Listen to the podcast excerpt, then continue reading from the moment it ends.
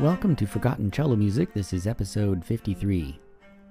This is part three of a four part series in Counterpoint. And I'm getting my inspiration from a cello method from a 19th century Italian cellist named Guglielmo Quarenghi. This week's Counterpoint installment is about canon. Quarenghi wrote an entire canon, two pages.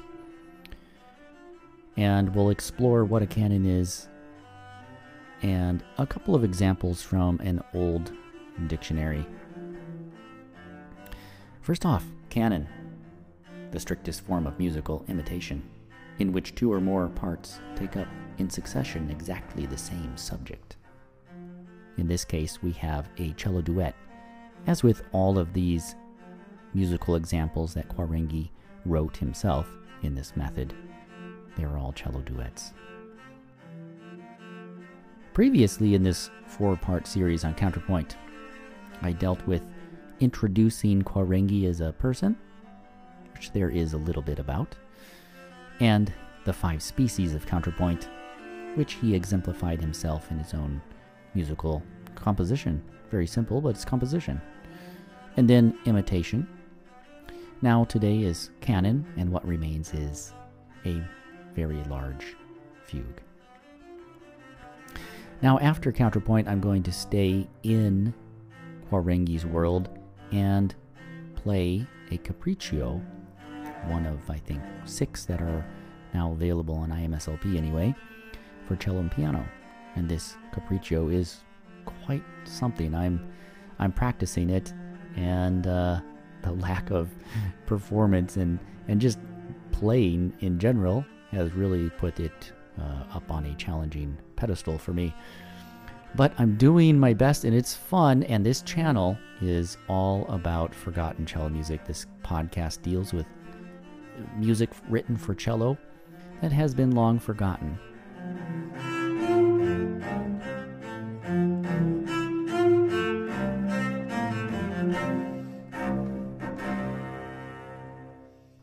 Thank you very much to those that have been watching, listening, and uh, commenting.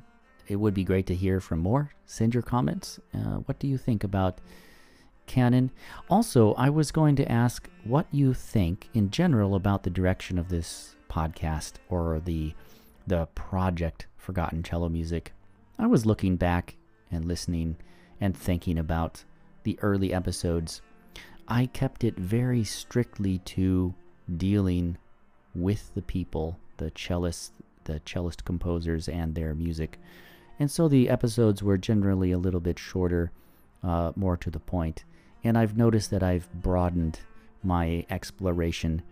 Maybe I am broadening a little too much, like in this series, for example. It's very interesting and I'm quite obsessed with it. But it is getting a little far afield of what the purpose of this project was at the beginning, which is forgotten cello music. Yeah, I'm playing forgotten cello music, but I'm dealing with a lot of musical theory in the process, which of course is very interesting. At any rate, you can say that counterpoint is rather forgotten. It's not thought of very often anyway. Unless we're playing Bach, for example. While I'm in this series, I'm going to go full bore and I'm not going to give it up. What do you think?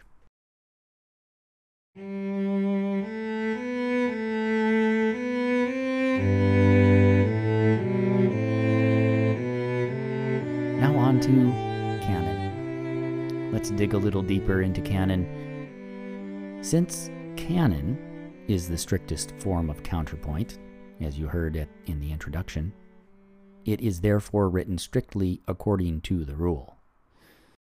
The principle of a canon is that one voice begins a melody, which melody is imitated precisely, note for note, and generally interval for interval.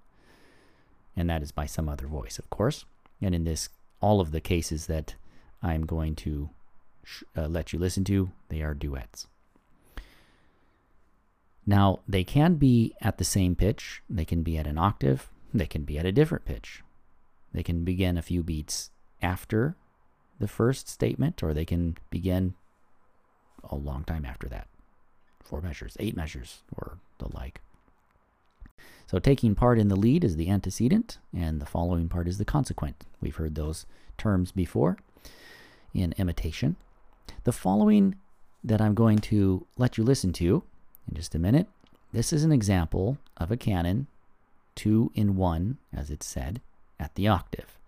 That is for two voices an octave apart. And in this case, the antecedent plays for two measures before the consequent comes in on the third measure.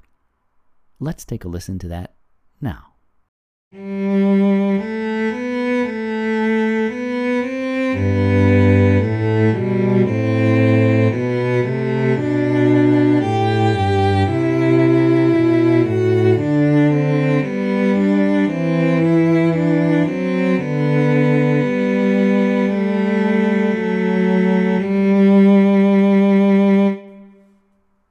Have heard that this sounds like a computer generated cello, if it sounds like a cello at all.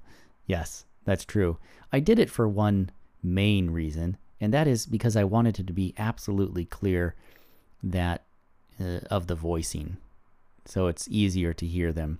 Because oftentimes when I'm playing, I don't get the levels right, and uh, fiddling with the this uh, recording equipment just has me befuddled most of the time, and I'm not sure why or how I get things right, and then why or how things go awry. So in this case, you can hear the antecedent comes in for two measures, and then the consequent comes in an octave lower than that. And they are playing exactly the same melody for, let's see, the consequent plays the exact same melody for six bars. And then something remarkable happens. It draws to a close, which necessarily means that you have to change something about the subject. In fact, it is no longer the subject is no longer the canon. It's called a coda or the tailpiece or a tail. And that just means that it's bringing things to a close. We're, we're at the conclusion. Otherwise, uh, how would you end a canon? It would have to go on forever, I guess. Which brings us to the next section. We could have a repeat, which means that uh, because of the way the subject is composed, there's no real good place to end it. Because of that, you get what is called a circular or infinite canon. So the following example comes from the Groves Dictionary as well, from uh, circa 1900. And in this case, the antecedent still enters on cello 1, uh, but the consequent comes in only a measure later and at a fifth below rather than an octave below.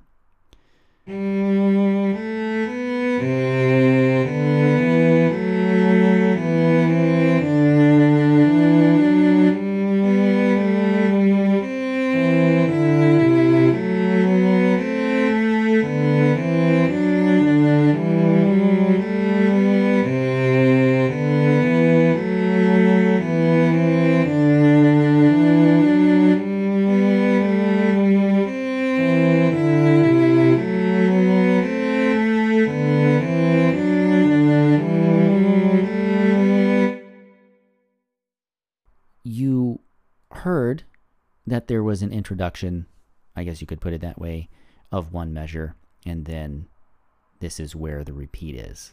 Measure two through measure nine. So there are eight measures that are repeated. There are nine measures total, but the first measure is not repeated. Only the second through the ninth measures are repeated. And this can be ad nauseum, as it were. So we have essentially a forever loop. My friends, this is the original loop right here. It's not anything digital. It's not anything computer related. It is canon related. This is the loop. Just as a point of interest, uh, I'm not going to play an example, but we have what's called enigmatic canons. So these enigmatic canons, they are really games of wit. These are composers um, doing their utmost to stretch their powers of of thought, of compositional prowess, but they're not written out in conventional ways. And that's why they're enigmatic. You have to you have to figure it out. It's a it's a riddle, it's a puzzle, it's a brain twister. Teaser, however you say that. And they indicated how to solve the puzzle, the canon puzzle, by monograms and symbols, other devices. They would write out directions in a kind of uh, in in Latin, but in a way that wasn't immediately clear as to what you should do. And oftentimes they would write these canons in shapes, like as in the shape or the form of a cross, or the shape of a hand, or what have you. And so they're they're really in a way ingenious puzzles.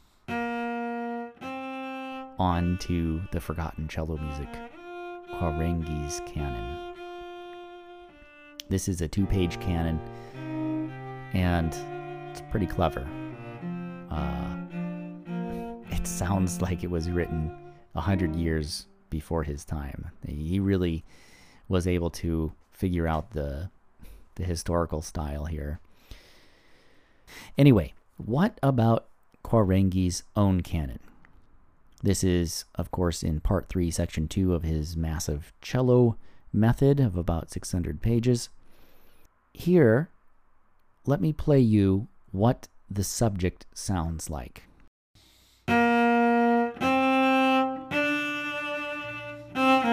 Okay, and obviously that was the antecedent, and consequent comes in with exactly the same notes, but in this case, an octave below. This is a piece in cut time, and this is important. The meter is important because of what comes at the end. Now, keep that in mind. We'll talk about the ending a little bit later. First, let's talk about all of the entries of the subject matter, where the antecedent comes in and then how the consequent follows. So, for example, the first two measures of the subject are half note B flat, half note C natural, a dotted half note D, and then eighth note C, eighth note B flat going down. And this happens throughout the canon, of course. That's the subject matter. The first time it enters, we've already mentioned that the upper voice, cello 1, takes the antecedent for four measures before the consequent enters in measure 5, an octave below. And here is the full example, complete with the antecedent continuing on as the consequent also is playing.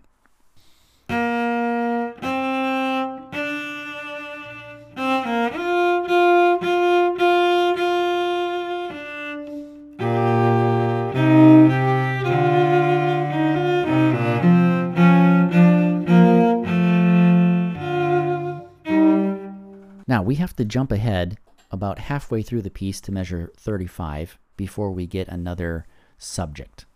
And the antecedent is still in cello 1, the upper voice, uh, but we have truncated the amount of time between the entries. So here the antecedent plays for only two measures before the consequent comes in, and here it is.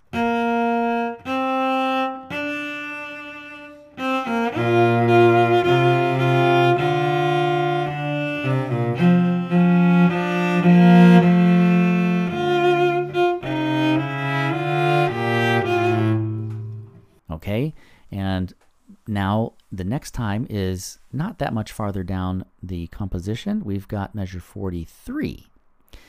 He switches, the antecedent is now in the lower voice, and the consequent is an octave above in the upper voice. But we only have one measure. We hear only a quarter of the subject before the consequent comes in. Two half notes to be exact. And here it is.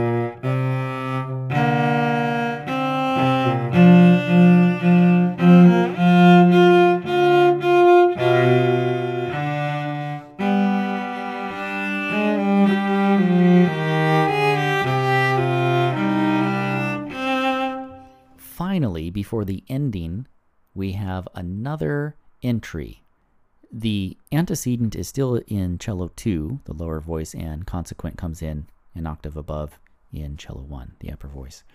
But we have exactly 1 16th of the subject we hear before the consequent comes in. That means we have only one quarter note that we can hear.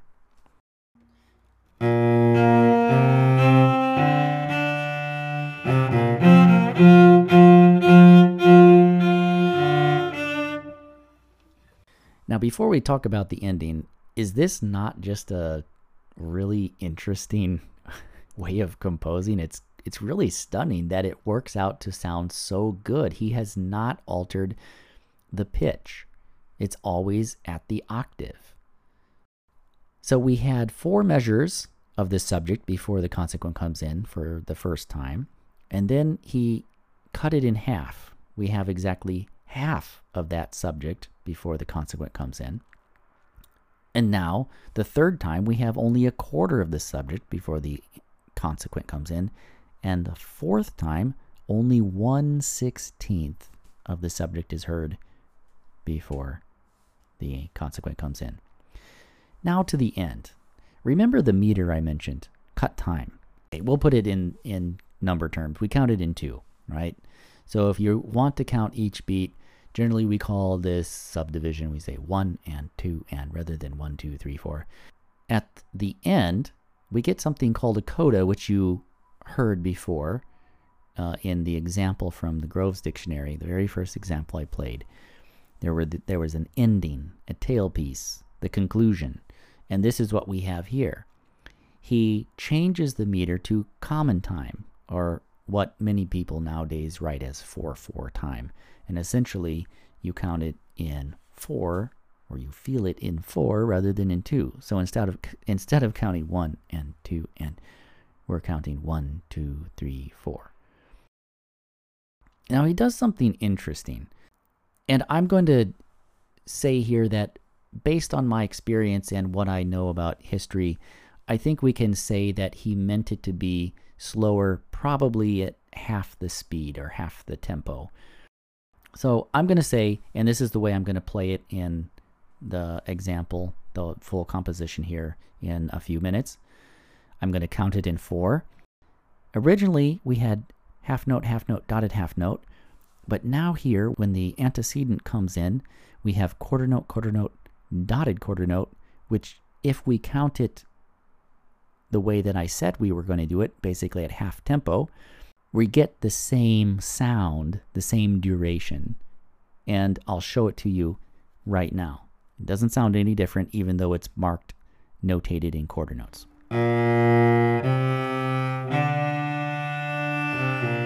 When the consequent comes in, he labels it as augmentation in contrary motion. Now, augmentation means that you're generally speaking playing the subject twice as long.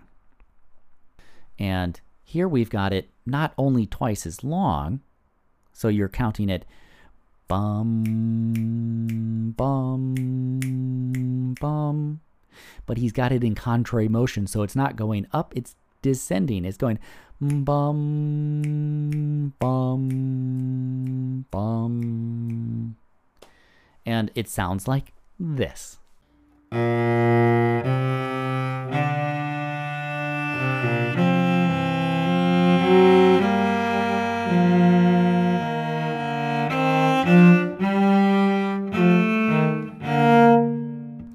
Pretty stunning stuff. Uh, it sounds really fantastic. But we're not done yet. Quarenghi, he gives us one more example of canon.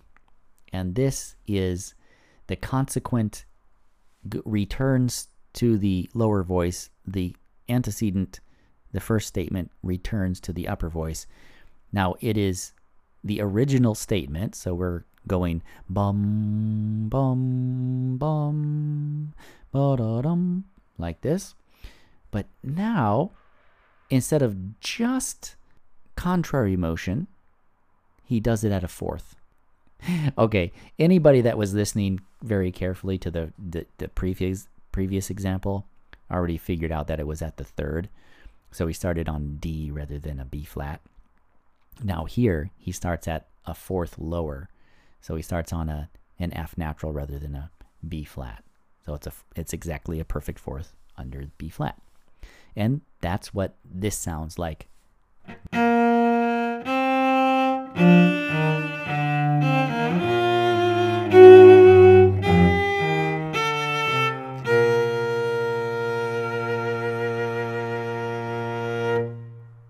Did you hear it?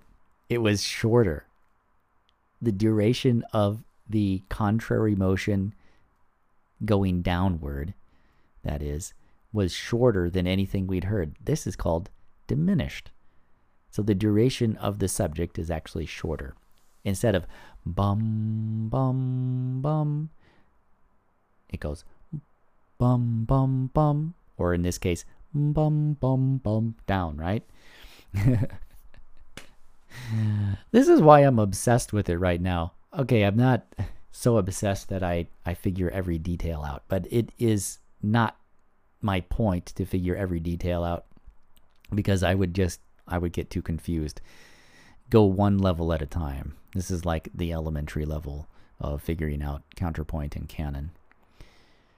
Ah, very cool. So before I play the entire canon by Quarenghi, let's do a little review. Uh, we've got exactly six statements throughout the entire piece, including the coda, and that's where he changes the meter to common time. And each time he gives us the statement, he shortens the time in between the antecedent and the consequent. And then in the coda, he gives us some special effects where we have contrary motion and augmentation, and finally, diminution or a diminished effect. Here it is, Quarenghi's canon for cello duet.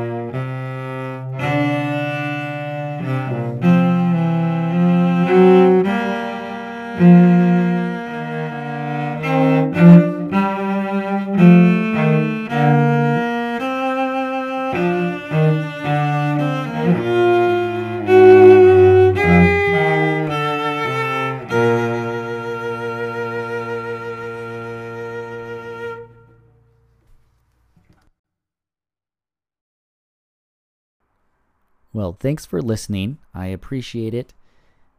Uh, the canon was very fun to work on. Uh, I especially liked marking up the score.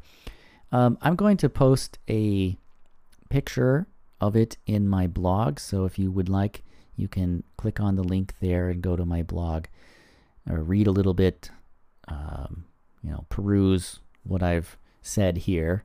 I'm going to put it in writing form or written form and a picture of the markup. And it'd be interesting to know how you mark up uh, a canon or counterpoint to show entries and uh, variations and such. You know, when I introduced the canon, I spoke and played the specific instances where you can hear the subject. And as I said, it, it really was just to bring awareness to the, the elementary points, the basic points of the form. So the subject always enters the same, both for the antecedent and the consequent. You can hear that throughout, unless you do contrary motion, right? That's that's where you can do some um, some changes. That's where you can do some variants.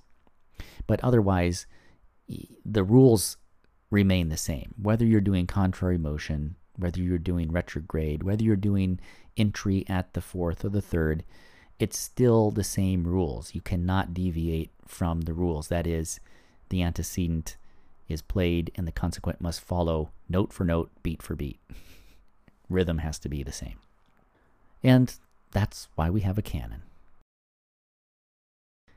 As a final word, I felt it was necessary, kind of weird way to say it, but almost necessarily I was obsessed with doing this because I didn't get this kind of training. Yes, yes, yes. I, my teachers were very nice. I, I liked the way they did things. Uh, I'm just complaining a very little bit, and that is in relationship to playing Bach. because as a string player, you know Bach is like at the very pinnacle of of uh, of your lesson time. It is viewed as the very summit of of playing. So it it bewilders me that we didn't spend much of any time really talking about counterpoint and what it stood for, what it really was, how it played a role in Bach's music. So for me, I think that studying counterpoint is necessary, at least this much, at a, at a very fundamental level, to understand uh, antecedent consequent, uh, the entries, and how you can uh, come in at varying durations or, or uh, placements. To, to really understand Bach and play him in an informed way, to play him uh, in the way that he was understanding composition. Because we look at composition quite differently, starting, well, starting with Bach. I mean, his time period, he was kind of an old fogey in a way, because he was integrating um, this old style. they would have called it obsolete. If you want to learn the details, more power to you, go do it it would be less intimidating to play music by Bach.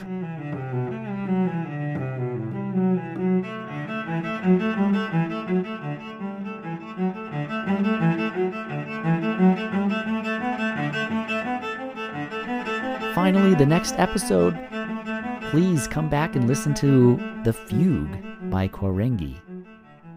This conclude this will conclude the the series, four part series on counterpoint from Quarenghi's section of counterpoint in his cello method. So you know that this is something that is fundamentally important to know. Come back and listen to it. I'd be really interested. I genuinely am interested to know your thoughts. Uh, you know, if you think it's totally unimportant, irrelevant to your life as a performing musician, fine, I'd like to know that too.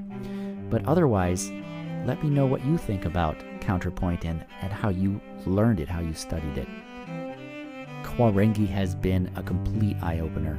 I hope that you will listen to all the episodes uh, and get to know his contribution You will also hear a Capriccio at the end of this five part Quarenghi series.